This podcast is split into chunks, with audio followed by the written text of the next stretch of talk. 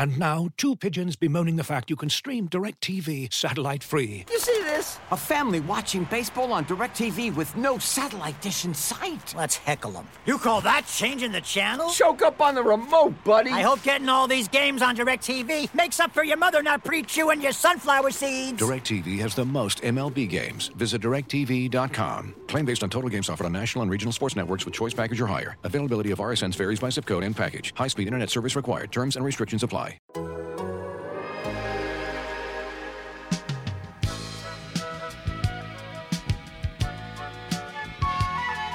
Hey, what's going on? Welcome to the Raptors Reasonableness Podcast. I'm your host, Blake Murphy. Joining me, as always, Eric Koreen. What's up, buddy?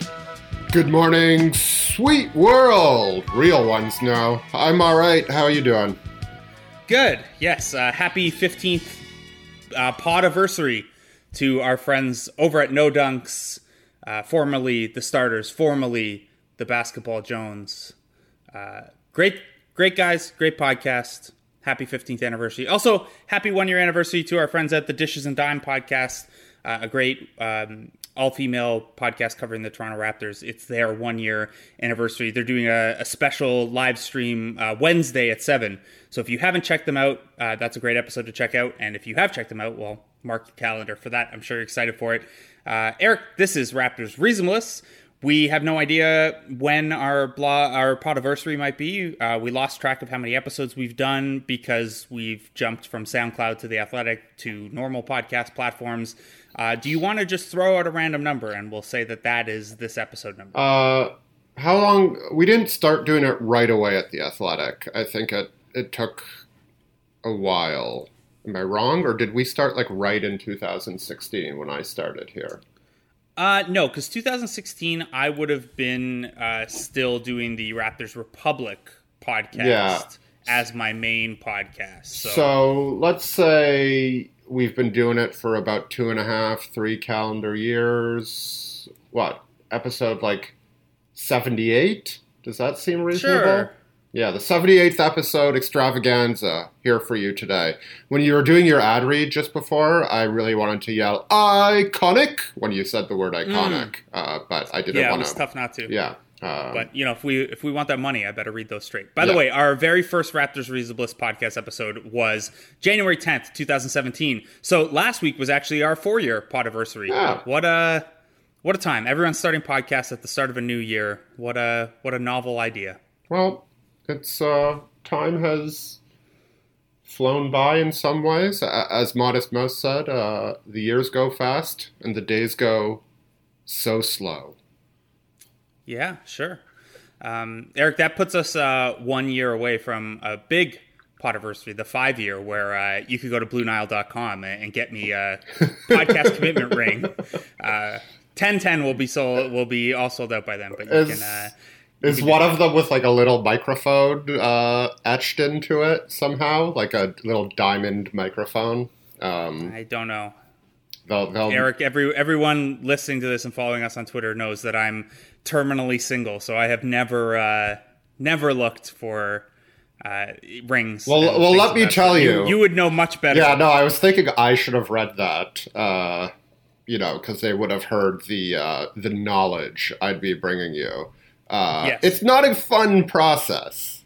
Uh, married guy, future homeowner. Well, I mean, let's.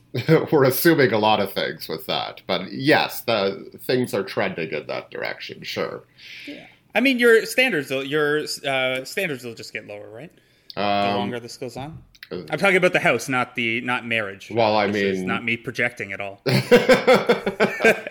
uh, I'm just gonna leave that one totally clear. Yeah. But yes, uh, I mean the correct the correct home should come to us. Things that are not fun to buy, um, and I'm very aware that these are all first world problems. So please don't come at me with your ats about how I'm privileged to have been looking for engagement rings and houses in the city of Toronto. I know, I know, it's ridiculous. That doesn't make the process fun. That's all I'm saying. It's very stressful. Okay. Did I tell you I got a new place that I move into March 1st? You did tell me. I don't think you told the listeners. Um, Well, I'm not going to say where because these Yeah, these that- listeners, if they're if they're angry at one of my takes, I don't want I don't want to catch one in in the new, uh, new area though you know? for you, I think. Yeah, Yeah. yeah, It's only like a ten minute drive or so, but it's a new neighborhood, so it'll be nice. It'll be the what one, two, three, four, fifth different neighborhood in the city I've lived in. So, and this will be the furthest east. That's more Not quite uh, Eric Koreen level of east, yeah, but that's more homes than I've lived in in my entire life. wow, I have lived in. This will be my I want to say seventeenth place that I've lived. Oh my god. Um, so the the place I'm currently in now, I've been at for three and a half Yeah. years, and it is the it's the longest I've lived at a place since like the stretch of time grade seven to grade ten. Well, I remember when you moved there, and then like after six months, you're like you were already getting like uh, trigger finger on on uh, on on wanting to move because that's just Yes. like you just get you want to see new. Uh, I don't know. I, I'm not going to diagnose you here, but um, uh, you, you. I mean, situations change. Yeah. Like when when I was a kid, um, you know, my parents were unmarried and uh, surprised to have me, so we lived in an apartment, and then just showed up. uh, and then uh, they got married and found, you know, took the next step up, and then I had two brothers, and they took the next step up, and then they got separated. and the next step down. yeah, and then and then I went away to university, and they took another step down, and then you know back and forth like that. yeah, but but what's interesting to me, I guess, is that you. I I mean, it, it shouldn't be a surprise, but it's like it's formative, and like you look to, like I think there's a lot of you that has looked to move. Like you don't, Oh yeah, you don't, yeah. I moved out to Vancouver for a bit. I've Yeah. bounced around. Like you don't want to stay in a place too long. It seems to me is what I'm is what I'm trying to say, and that's not Short, a short contracts, buddy. Yeah. one in one year with a player option over and over again. Just roll that one plus yeah. one. You're like LeBron with time and again. LeBron with Cleveland here. Yeah. or it, that was the old John Gibbons Blue Jays deal too. I think was that he was just like constantly on a one year deal with a team option. I thought it was anyway. Yes, that was a great deal. Um, anyway, I as somebody I just said I hated uh, shopping for rings and houses. I also uh, like I found moving when I wasn't buying, just renting. I, I find the whole moving process terrible. So I, it's sort of confusing to me why that would be attractive to you. But it takes all different folks. Yeah, um, and speaking just speaking quickly of uh, the Blue Jays, um, make sure to as the baseball season picks up, make sure to check out uh, our Blue Jays podcast, Birds All Day. Uh, the Blue Jays have all these new toys like Tyler Chatwood and Kirby Yates. Um, you know, it's not George Springer, it's not DJ LeMahieu, it's not um, you know any of the big name pitchers that have uh, been traded, or even the the kind of lesser known uh, pitchers like Joe Musgrove, who uh, people certainly didn't have a meltdown about going to the Padres. The Padres have all the good players, by the way. Yeah, Um, it's too bad. Not to turn this into a baseball podcast, but check out. Make sure if you are a Blue Jays fan to check out uh, Birds All Day. Are or actually, yeah, that's what it's still called. Birds All Day, right? I they haven't consulted me on on any name change, but I know Drew, sure Drew, it's still called Drew Day. Fairservice continues to host. Um, the Mets fired their GM, so one wonders how that might affect their uh, their search for or, or their hunt of George Springer. Yeah, that's about the 417th biggest consideration to come out of that Mets story. Um, Um, uh, yeah, no, it's way down the list. it's problematic, but I mean, we were talking about the Jays. I, Yes. that that's all. I, I'm not Yeah, trying. we are we are now eight minutes into a podcast and haven't talked about the Ra- Raptors. This So is probably no banter, banter. This is Raptors Reasonableness. Uh, by the way, if you're if you are eight minutes into this podcast and you're like, geez, I just want to talk about the Raptors, you can head to theathletic.com slash we the sixth. Sign up there for all the written content. Uh, there's a deal there right now for three ninety nine a month. Uh, which is a, a nice discount off the regular price. Uh, and then you don't have to listen to eight minutes of banter. You occasionally get two or three paragraphs about music or wrestling or Friday Night Lights before you get your story. But you could scroll down, which you can't do on Yeah. this podcast because you never know You when we're actually going to start talking about the Raptors. You get the vintage Eric Koreen four paragraph lead that is about that is about what the story is not about. That's that's my formula. Anyway, Clear eyes, full hearts, long twos. yeah, I was very pleased for you, man. Yeah. Uh, okay, so we are talking about the Toronto Raptors. Uh, they had a really strong week. Since we last talked, they have won three games. They went 3 0, to improve to five and eight. They beat the Charlotte Hornets in a pair of one possession games, and then they blew out the Dallas Mavericks on uh, Monday which was uh, good to see. The Mavericks, of course, four or five players shorthanded due to health and safety protocols. Also on the second night of a back to back, they are struggling a little bit right now, and Charlotte has decidedly come down to earth after uh, a fun LaMelo Ball fueled start to the season. So not the certainly not three wins that'll look like marquee wins down the line, but when you entered the week two and eight you can't really complain about any kind of wins you're getting.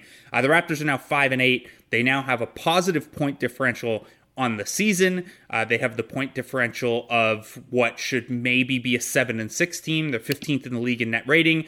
And if you were worried that when we talked about, hey, is it too early? Is it not too early to panic? Uh, despite being five and eight, they are now only one game out of sixth in the Eastern Conference. So uh, things have changed quickly, and things could look uh, pretty different after the tough week ahead, where they have uh, four pretty tough games. Two more of those two game series, which um, I didn't find.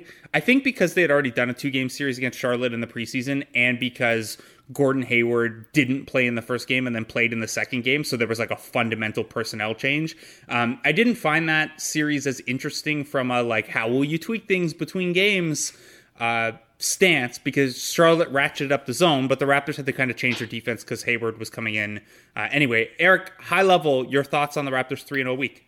Um, they weren't as good as they were on the West Coast trip. That was sort of my first takeaway. Uh, and I mean, that might not be fair. Uh, I guess Pascal Siakam wasn't as good, and that that's like the thing that I'm most interested in from a big picture standpoint. Uh, but he did have a nice second half against Dallas, as Kyle Lowry was quick to point out. By the way, Kyle Lowry, what a lead, what a leader! Just just freaking uh, deflecting praise like he's the host of the Raptors Reasonableness. Yeah. And uh, Stanley Johnson too, though yeah. deflecting praise, just getting into an argument with Mike Ganter of the Toronto Sun about whether or not Stanley Johnson did a good job on defense I, on Luka. I did nothing. yeah. I, I, was barely there at all. Um, anyway, it, it, allowed me for a nice. Uh, uh, quasi joke afterward. So thanks Ganter and thanks Stanley Johnson. But uh, he Kyle Lowry, who was awesome in the third quarter and basically awesome all night against the Mavericks, said it was really Pascal Siakam who got himself going, which got the Raptors going. And uh, I find that claim a bit dubious, but he did have a better second half. But uh, on the whole, I mean, they took care of business. It was a very take care of businessy type week. The Charlotte wins, I don't think, were very impressive. They were full of holes. Uh, they I messed up ex- late game execution defensively in both games and got away with it. Uh, one you can read about in the last two minute report. um, uh, the Dallas game was, you know, probably all things considered, their best game of the year, uh, albeit against, certainly defensively. Yeah, albeit against a deflated or uh, an undermanned, I should say, Mavericks team dealing with the uh, health and safety protocols. But uh, you know, with OG and Anunoby and Stanley Johnson leading the charge, and this is what I wrote about, they did a very nice job on Luka Doncic, and that is sort of what was reminiscent about the effort last year is they really found a way to corral and control uh, a certified superstar, uh, all asterisks, the, the health issues, plus the back to back that I did not mention, uh, notwithstanding. Yeah, so you know it was an interesting thing coming in because you look at where the Raptors have struggled so far this year, and I, I think Siakam's got the most headlines, and then um, the the continued struggles from the pair of traditional centers has been kind of the the B plot on the struggles. And if you compare, especially with the centers, if you compare how the Raptors have defended this year so far to how they defended last year, um, something like a Doncic matchup is a big concern because last year you know they they pretty famously were shutting down stars left and right and what that would create was a lot of you know four on three underneath the traps or underneath the doubles. And part of that part of the reason that that could succeed was there was just so much connectivity in terms of okay who has what help assignment? What after the trap where are you recovering to once a Harden or a Doncic or a LeBron James gets the ball out? And a lot of that had to do with you had two centers that knew the system well, and you could rely on kind of in uh, pseudo drop e- either to to be part of the trap or to be a part of that four on three and uh, continue to seal off the paint against you know guys who are attacking wild closeouts and stuff like that. So um, you look at that and how they succeeded, and then you look at the way this team's played so far, and maybe you're concerned if you put the extra bodies on Doncic, then uh, you know an Aron Baynes at center, or even a Chris Boucher at center, who you know is great at some things defensively, but still isn't you know, there's a reason him and Stanley Johnson have done the offense defense substitutions at times. Um, he doesn't have the the full trust of, of the coaching staff yet in a traditional defensive scheme. Um, and, and, maybe you were concerned about that. And I, I, think, you know, early on they lost Porzingis a couple times because of the attention that they were giving Doncic. Um, but I think they they figured it out. And I think one of those tweaks was, you know, Siakam kind of became the rim protector instead of Boucher, so Boucher could continue uh, blocking a league leading amount of three point shots. He's at eight already in just 13 games.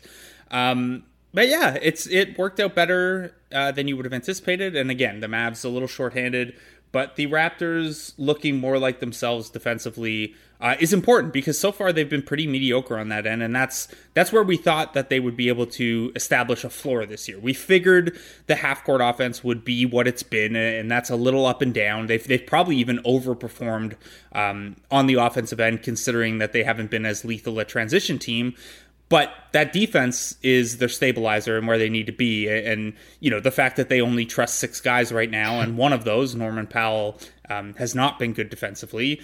It's it's tough sometimes for them to uh, lock in for kind of you know the idea of locking in for 48 minutes is, is kind of a myth, but the ability to lock in for 24 seconds of connectedness and then get the defensive rebound hasn't been there. Uh, and was there a little better on Monday. So um, there are going to be plenty of tests uh, for that coming up. You know, they have two against the Heat and two against the Pacers. And against the Heat, you're looking, you know, how, where does Chris Boucher fit in a defensive scheme where Bam is on the floor? And, you know, the Raptors put OG on Bam, which they did last year and was a lot of fun because then you can switch those Duncan Robinson actions. You know, Boucher's maybe on a uh, an Andre Iguodala or something like that, and how does he look in that in that role? And then you look ahead to the Pacers, and you know Boucher has revenge to get against Domantas Sabonis. Uh, Boucher's first ever like real yeah. NBA action during his G League season came against the Pacers, and Sabonis kind of bodied him, and that was it for Boucher getting playing time for a little bit. So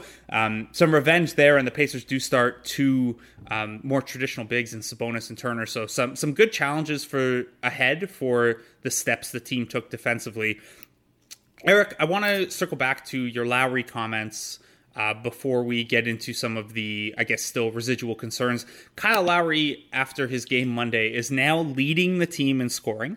He's leading the team in assists and he is third on the team in rebounding. Uh, he also, of course, has the um, the best on off uh, on the roster, other than uh, Chris Boucher, who just has these monstrous uh, numbers because of how how poorly they've played with traditional centers. Um, actually, I, I, I, think the numbers have tilted now, where Norm has a better on off than Lowry too um, largely because all of his all of his minutes have come with Boucher. uh, Kyle Lowry is still really awesome, and I think that we should just take a minute to appreciate it. Yeah, um, I mean he's good. it's you know he'll turn 35 in March. He's just keeps going. He keeps impacting, winning at a high level. He I mean, we are not even talking about that the shot against Charlotte, uh, where oh. they decided like our best option is just a Kyle Lowry ISO on a player six inches taller than him, and he, uh, you know, takes what's a bad shot by you know just from a shot chart perspective, a, a contested twenty footer, uh, not too dissimilar to the one he hit over Matthew Dellavedova all those years ago against Cleveland. I think that was, I think he might have had, that was either a three or he had a foot on the line. That was a bit deeper, but same idea, step back jumper. Um, and you couldn't even hate it. like you, Hey, look, we, we've always said this about the mid range is that it's not bad in and of itself. You need it if you're going to be a high usage guy with the ball in your hands or whatever. And look, the end of game scenarios like that are very much a if you can get a shot off against whatever the defense is doing, you got to be it. you got to take it. And you know that's not. I certainly wouldn't want him to take that shot ten times a game, but if he can get that off, and he does get that off, and um, you know, who was it last year that he was? It, it, was against Kemba, wasn't it? That he did the same thing and he just kind of threw the ass out to back him down and, and hit hit. Yeah, kind of not not quite turnaround. not quite the same shot. Like he uh, he, no, he was but, backing him down. Uh, and yeah, but like, my point is yeah. that Lowry knows how to create space for himself to get a shot. Yes, and in late game scenarios, that's what you're. And that's, that's priority one. I think it's uh, our colleague. Um, great. Now I'm uh, Seth yeah, Seth Partnow, who says that the mid range isn't dead; it's just the province of stars, and yes. uh, that's the whole point here: is that Kyle Lowry is still a dang star, and that's pretty amazing considering the size and the age and all the things we've talked about for so long with him. Uh, he's great. This episode is brought to you by Michelob Ultra, the official beer sponsor of the NBA. Want to get closer to the game than ever before? Michelob Ultra Courtside is giving fans the chance to win exclusive NBA prizes and experiences like official gear, courtside seats to an NBA game, and more. Head over to michelobultra.com slash courtside to learn more. Looking for an assist with your credit card but can't get a hold of anyone? Luckily, with 24 7 US based live customer service from Discover, everyone has the option to talk to a real person anytime, day or night. Yep, you heard that right. You can talk to a real human in customer service at any time. Sounds like a real game changer if you ask us. Make the right call and get the service you deserve with Discover. Limitations apply. See terms at discover.com/slash credit card. Yes, uh, probably not the best thing for the team over the course of 72 that Lowry is uh, their leader in just about every stat category again. Part of that is due to the continued up and down play of Pascal Siakam. Uh, before we dive a little deeper on Siakam, I just want to talk about Fred VanVleet. Uh, on Monday at theathletic.com, I had a piece go up that kind of dove into Van VanVleet's offensive progression this year, and he's still not finishing particularly well, and his three point percentage is down in part because he's taking more pull up jumpers. Uh, but he's a guy who has really added to his mid range and floater range package uh, in a way that's you know improved his uh, scoring capability. He's still a tad below uh, where you'd want him to be in terms of true shooting percentage, especially since he's using more possessions this year. Uh, but he's also uh, improved as a playmaker, I think, in the pick and roll, uh, especially, and, and then kicking out off of drives. So uh, VanVleet kind of right there with Lowry and Siakam. They're actually averaging 19.1, 19.0, and 18.9 points.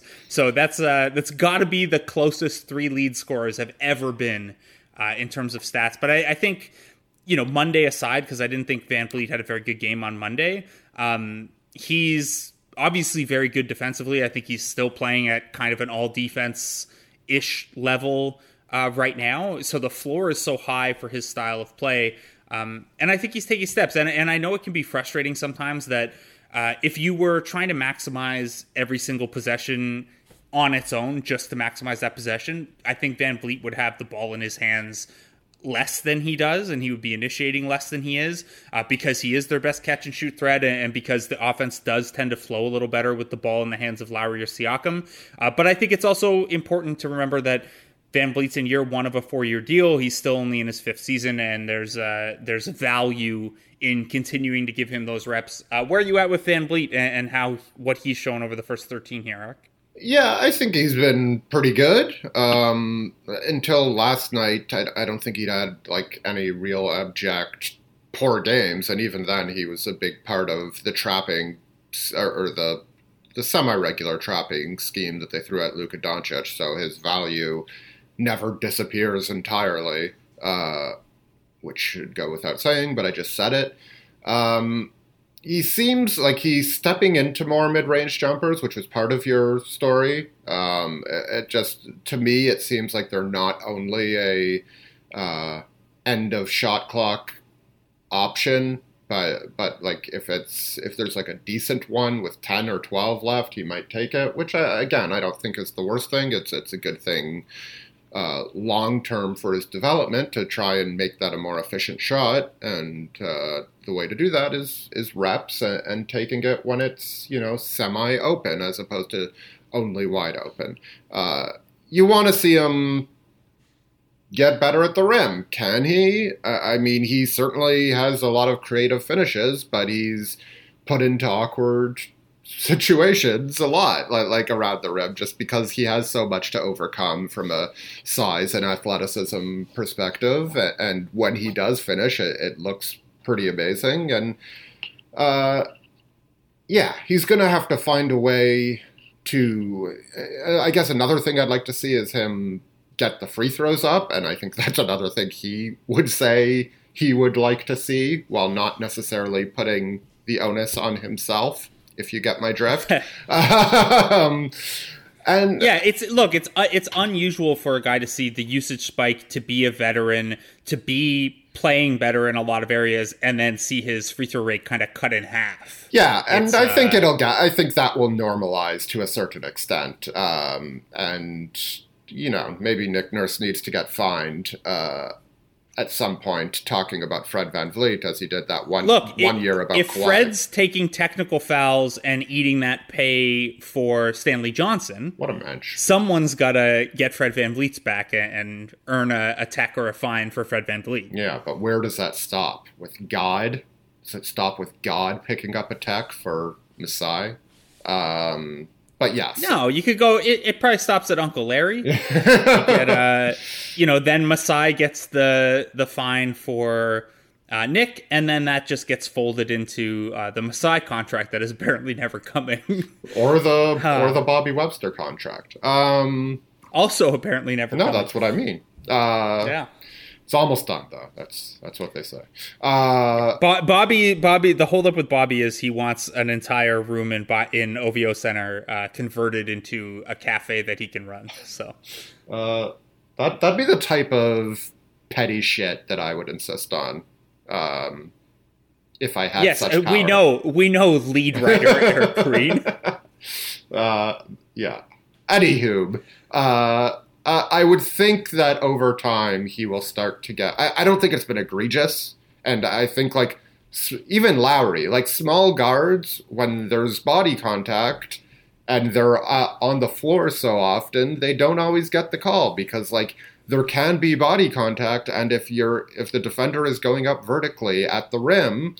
That is legal defense if you're not like contorting your body in a non-vertical way. So that's gonna, Raptors guards do be falling. Yeah, on those uh, layup attempts. So that's sort of where I'm at with him. Uh, and you know, Lowry's definitely learned how to use his body effectively to at least create space for him himself and make those looks easier. Like he he had a few finishes against Dallas.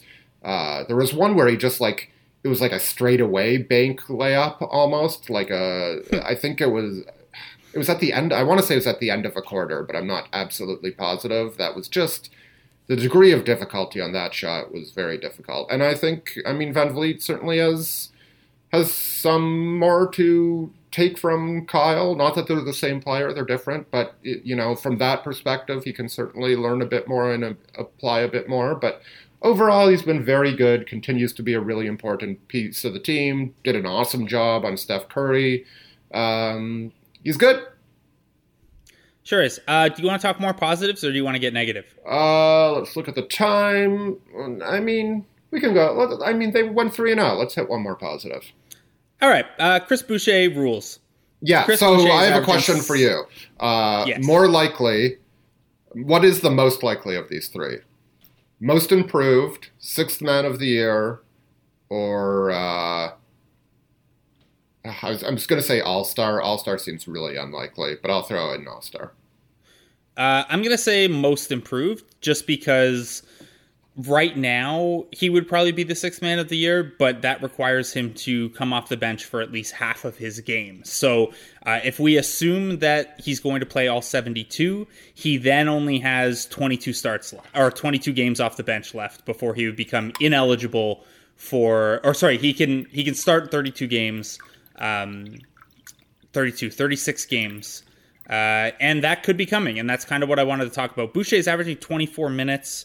He, in those 24 minutes, putting up 16 points on a 60, 45, 78 shooting split. Also, second to only Pascal Siakam on the team in rebounding. Um, has turned the ball over very rarely. Is leading the team uh, in shot blocking and, uh, and net rating and on off and all that stuff. He has been tremendous statistically, and it's it's led to a bit of an every game question of should Boucher be starting? And now the argument for that would be that he's been one of their five best players, and you want to play those guys as much as possible. Um, and in the highest, you know, kind of leverage minutes, which are starting the game and ending the game. Um, the counter to that would be A, that you have to get Baynes or Len going at some point and get them comfortable. B, that you like Boucher's uh, energy off the bench because uh, you don't have a lot of scoring punch off the bench and he kind of provides that. And C, uh, a small concern about foul trouble if Boucher starts against more traditional centers. He is averaging three fouls uh, in just 24 minutes. Him, Baynes, Len, and Siakam have all been um, very foul prone to start the year. So Eric, uh, Chris Boucher has been amazing. He's been one of the better stories of the NBA season so far. Should he eventually be starting for the Raptors? Um, I think my answer is more often than not. Uh, he should be the starter. If there's like an unworkable matchup, I don't mind giving Baynes what he's currently getting now. The, you know, 10 minutes the a game. special, yeah. Uh, and, and I mean, I, I don't, as Nick Nurse said, I don't think he was the problem against Charlotte on Saturday night. Uh, and uh, they went even, although at a very low scoring rate against Dallas to start the game. I think they were both uh, in his minutes. Uh, he was a he was a neutral uh, plus minus, and the the uh, ratings were like eighty seven. So that's not great, and he, he certainly is not finding really a way into the offense other than by screening. And I would also say on that end that Pascal Siakam sure looks a lot better when one of them isn't on the floor. Uh, one of them being Baynes or Len, and I think there's that shouldn't necessarily be the case, especially with Baynes. But that's what I've seen, and I, I think I, am guessing you would agree. I'm, I'm, not sure. Yeah, I mean the spacing's a little off, yeah. right? Like like teams right now because of Baynes' confidence level and how poorly he's shooting the ball are not respecting him from the outside, uh, and that means that Baynes has been in the dunker spot a lot more often. Um, because you know, as much as he's a great screener, he's not quite as dynamic handling the ball or in dribble handoff as some of the other options. So uh, the spacing can get kind of cramped. And there's more you can do about that for sure. You can have um, Baynes and Siakam in actions together a little bit more. Uh, you know, Len so far ha- at least has been a, a, bit more of a three point threat on low volume. Um, there's stuff you can figure out, but right now it certainly looks like Pascal is uh, having more trouble with uh, a traditional center out there, and that's maybe part of why he isn't shooting as well um, overall. But I guess that's a natural transition point to some of the negatives we have to talk about, Eric which is more of a sweet spot for us. Uh, last podcast, we talked about the steps Pascal Siakam was taking forward. Um, he scored a little better. Uh, he looked a little more comfortable getting to the front of the rim. He was passing the ball extremely well. Um, bit of a step back over the second Charlotte game and the first half of the Dallas game before he turned it around. Uh, I don't think it's realistic to to envision his season as like, oh, at some point everything's just going to click and it'll be permanently fixed. Uh, these things take time and aren't linear. Uh, but I was at least a little disappointed with after he played so well and the process side of things had improved so much for a couple games there that it, that it seemed to regress and, and needed kind of um, the halftime shakeup after three iffy halves. Um, you know, heading into the second half of that Dallas game. Uh, would you agree? Where's where's Siakam at for you right now? Other than you know, it's obviously uh, pretty up and down for him. Yeah, I mean that, they were disappointing. Uh, his play in the time you mentioned. Uh, I am like getting pretty concerned about the jumper. Uh, for the dude who keeps on messaging, can Pascal not hit a three anymore? As I tweeted last night, I've seen your messages in each of the last three games, and they consider them acknowledged uh, I'm seeing the same stuff you are.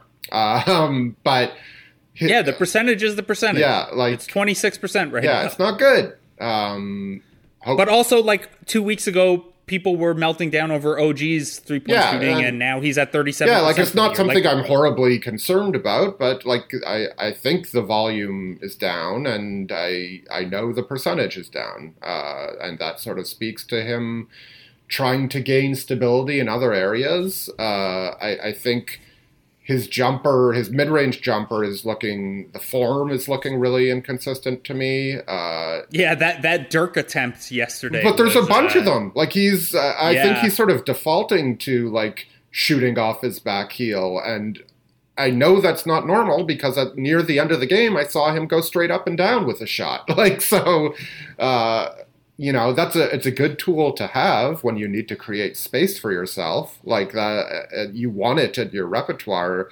especially as the you know the type of player he is. But you don't need to default to that uh, when you know they're just giving you a, a semi-contested mid-ranger like you could just go straight up and down so i mean that's my very you know not quite amateur but not quite professional analysis on his jumper uh, and he was just a little more passive and again that has to do with some spacing issues and uh, you know maybe dallas and charlotte having a, a few better options to guard him uh, than the previous teams.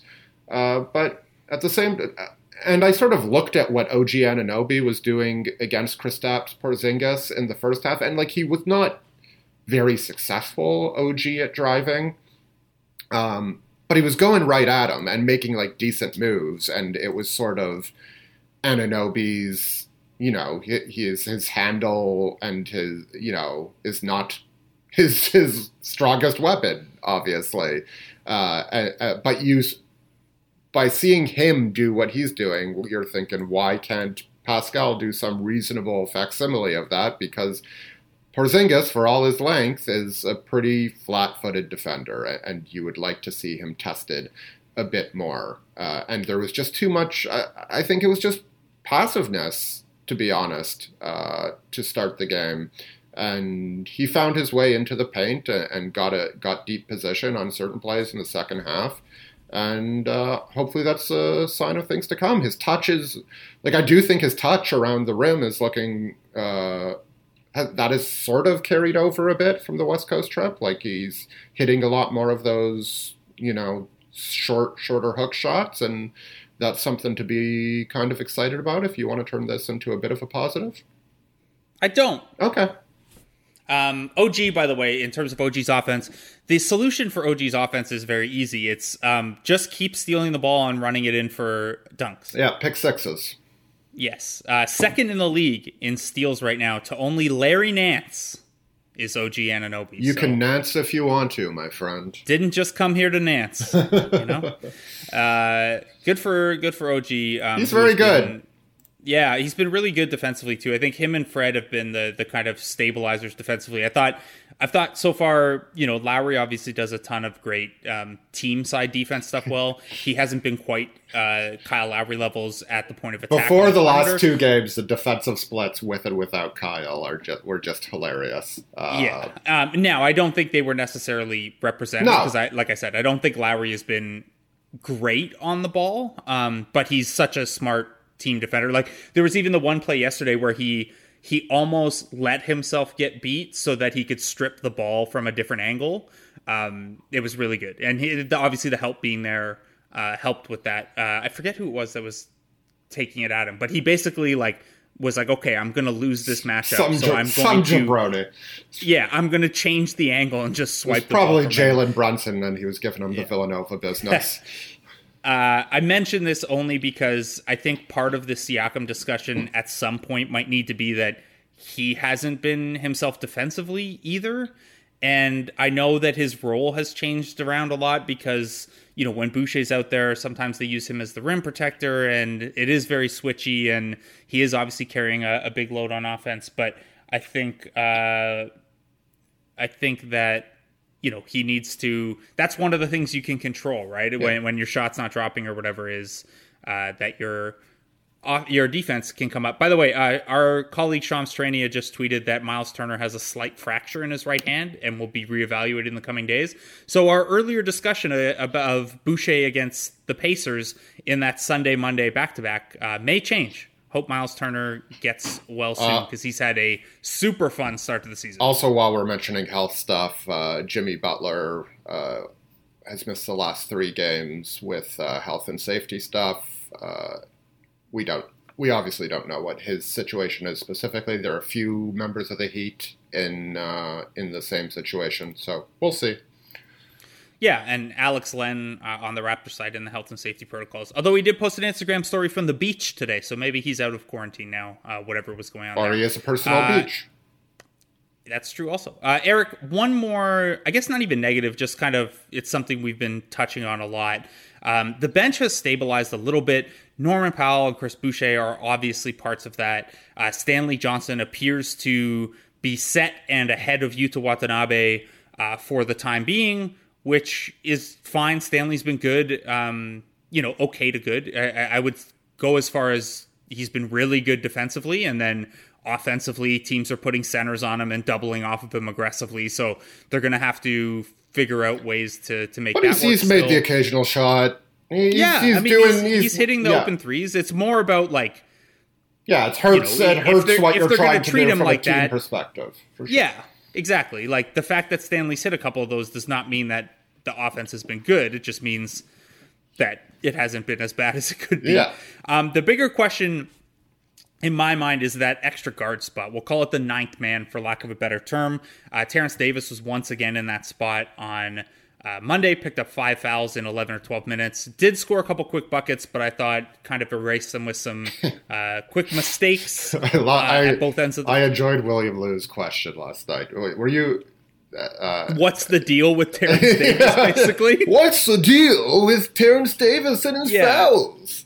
So, look, I, I understand that the Terence Davis conversation has gotten a little messy because anytime you tweet a criticism about his play, there are the segment of people who think that's dug into his ongoing legal issues, and there are people who don't even want to talk about his play because of the seriousness of the accusations and charges. Which sometimes includes us, by the way. Yeah, I mean, I don't. I would love to have that wrapped up and be able to talk about this in a way Yeah. that I feel better. But for now, let's Um, just, for the moment, for this Yes, conversation. his next court date is about a month away. Yeah. So let's just talk on the basketball side. I think if you strip the other stuff away, he still hasn't really warranted the opportunities that he's gotten with his play. Now, if we strip garbage time out of it, Davis has played 80 minutes, Malachi Flynn 65. Matt Thomas 47 and DeAndre Bembry 11. Uh, assuming that Paul Watson is not going to get those guard minutes, those are kind of the four guys battling for it. Uh, Bembry, obviously, we just haven't seen enough of to really judge.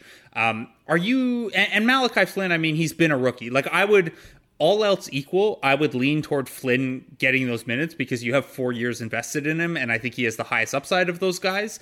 Uh, but you know, if, we're taking this game to game and you're prioritizing, you know, winning each game, are you at least surprised that Matt Thomas hasn't gotten another shot at it yet? I am. Uh, I'm enjoying it for the for our friend Alex Wong's uh, speculation uh, about why it's not happening. Uh, Like I said, I think I said this last week. I, I'm not quite sure what he did. Uh, like I didn't think what he was doing defensively was like egregiously worse than what you know Flynn or Davis were doing prior to that. Uh, and given that you're looking like, especially if you're playing Stanley Johnson, if you want to offset the spacing issues, well, there's a possibility. Uh, And, and I think they have. Like they've they've tried to separate. At least last night, it looked like they were trying to separate Davis and Johnson a little bit. Because I mean, I, I guess that's not Davis. Kind of helps the spacing issues, but they didn't want to have those two guys on the floor together. It seemed like. yeah, I just think like Thomas is, a good way to to do that, uh, and like maybe he's. I mean, not maybe. Like he's certainly just from like an athleticism perspective, he's less. You know, they they they like to play more zone when when Thomas is in, but Like it's not. It's it's not as if good. Terence. So Da- it's yeah, and it's yeah. not as if Terence Davis isn't being picked on anyway. Like he, the guy committed five fouls in 16 minutes. I, I, Yeah. I think he's shown some nice things. Like he's had a few nice drives each day. Like I really liked what he did for most of last year, and the defensive problems weren't as glaring until you know later on in the season and the playoffs, at least to me. And maybe that's just the product of being a rookie and focusing more on what a guy can do and what than what a guy can't, because that's sort of how I mean my perspective works a lot. I, I think maybe you know that's probably more common than not.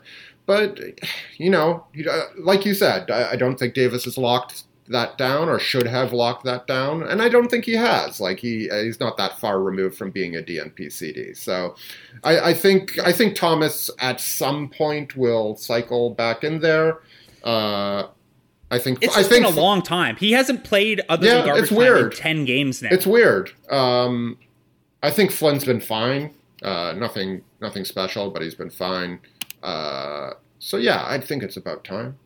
But I, that's not, you know, I, I can't predict what Nick Nurse is going to do. He's stuck with Patrick McCaw for a while last year, if you don't remember or forget. Yes. If you Now, I- I forgot. Anyway, Patrick McCaw, who who by the way, uh, Nick Nurse said Monday is not making great progress. He's been kind of week to week since uh, they reconvened for camp, and it doesn't sound like a, a McCaw return is imminent. As a reminder, he had late uh, season surgery last year to remove a benign mass from his knee. It was the second time he required Yeah. that procedure. It sucks. Um, it does suck, and, and you know, obviously they, they'll hit a, a spot at some point where if it doesn't look like McCaw's going to come back, uh, you know, that roster spot becomes pretty valuable, uh, especially with everything going on. You know, if you can get another guy, you know, if you can convert a Yuta and sign a different two way, or you can call someone up from the G League or whatever, um, maybe that becomes a consideration. That's probably a little further down the line because they do like McCaw. Um, he is a useful guy to have around, and then also you just you know, a guy had these issues playing with you, you don't really want to throw him out there and, kind of leave him on his own to get back um, optically and because you like the guy and you don't want to do that to him. Uh, but that's something to watch as we get closer to roster churn season, which uh, sets up as March. Blake, Mur- for this Murphy year. season. You know it. Um, G League bubble. Let's go. Uh, all right, Eric. The week ahead, the Raptors will play the Miami Heat on Wednesday and Friday, both at Amalie Arena in Tampa Bay, and then they will go to Indiana for games against the Pacers Sunday afternoon, which should be done in time for you to watch the Bills still. And then Monday, uh, the old Sunday, Monday, one location back to back against the Pacers. Uh, we mentioned some of the Heat's health issues and, and Miles Turner's hand. So there's some real uncertainty about who will be available for those games. Uh, but they should be fun anyway. Even without Butler, Miami is a, a tough and challenging team. And the Pacers, uh, the Nate Bjorkgren against Nick Nurse matchup is uh, all sorts It's of. uh, they're playing for the Johnny Carson Cup uh, because Johnny Sure. Johnny Carson is a famous Iowan. Judging by the quick Google search now I just did of famous Iowans. There you go. Um, maybe Matt Thomas plays in that game to just really get the Iowa going. uh, Eric, you have uh, been a disaster this year predicting games, but what do you got for us with two against the Heat and two against the Pacers? Uh, I'll split them up evenly, uh, and let's go win loss loss win. How about that? win, loss, loss, win. All right. I, I've thought about it very carefully, uh, Yeah. as you can tell. All right, uh, the Raptors are about to start practice media availability, so we got to get out of here, uh, guys. We will. That's four games over the next. That's four games in six days, so uh, we won't talk to you, barring something dramatic happening. We won't talk to you until after those two mini series. Uh, probably back to talk to you next Tuesday once again, where the Raptors will be, according to Eric Koreen, seven and ten and then probably still with a positive point differential and in the top half of the league in net rating. And because it's the Eastern Conference, who knows? They might be in like fifth by then at seven and ten. Uh, guys, thanks so much for listening. Uh, make sure to go to theathletic.com slash we the six if you haven't subscribed to the written side of the site yet. Um, I guess you could also like rate, review, all that stuff that I always forget to mention. Eric, thank you so much, man. See ya.